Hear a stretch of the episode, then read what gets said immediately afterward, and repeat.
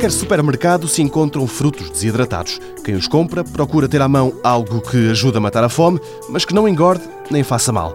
Ora, o que Paula Teixeira quer é dar novas propriedades a esses alimentos. Aquilo que se fez e que se está a fazer é incorporar bactérias probióticas, ou seja, bactérias eh, benéficas para a saúde, em frutos desidratados que já existem comercialmente.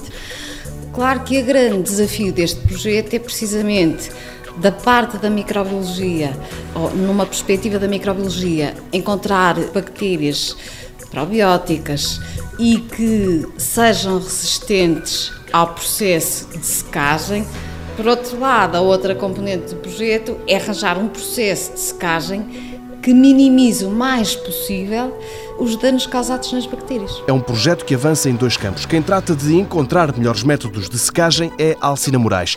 O trabalho está a andar bem, diz esta professora na Escola de Biotecnologia da Universidade Católica. Começamos com um fruto que foi a maçã, que apresentava uma estrutura porosa que seria adequada para a aderência das bactérias e depois alargamos a outros uh, frutos. Neste momento estamos a estudar uma gama alargada de frutos para ver se conseguimos vários frutos probióticos desidratados. Será, em princípio, o mesmo tipo de secagem, o mesmo método, mas poderá haver ajustes nas condições do processo, de modo a ir de encontro a cada fruto. Depois de apurada a técnica, estes frutos desidratados, cheios de probióticos, podem ir parar aos cereais de pequeno almoço, iogurtes e mais qualquer coisa, afirma a professora Paula Teixeira. Estes produtos são ótimos para penicar antes do almoço, quando estamos cheios de fome, em vez de pegar na bolacha, pegamos numa massa desidratada.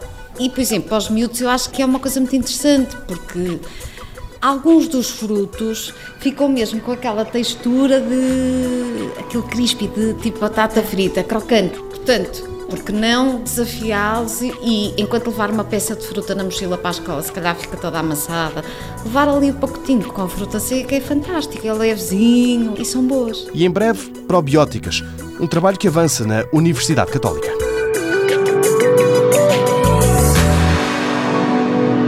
Mundo Novo, um programa do Concurso Nacional de Inovação BSTSF.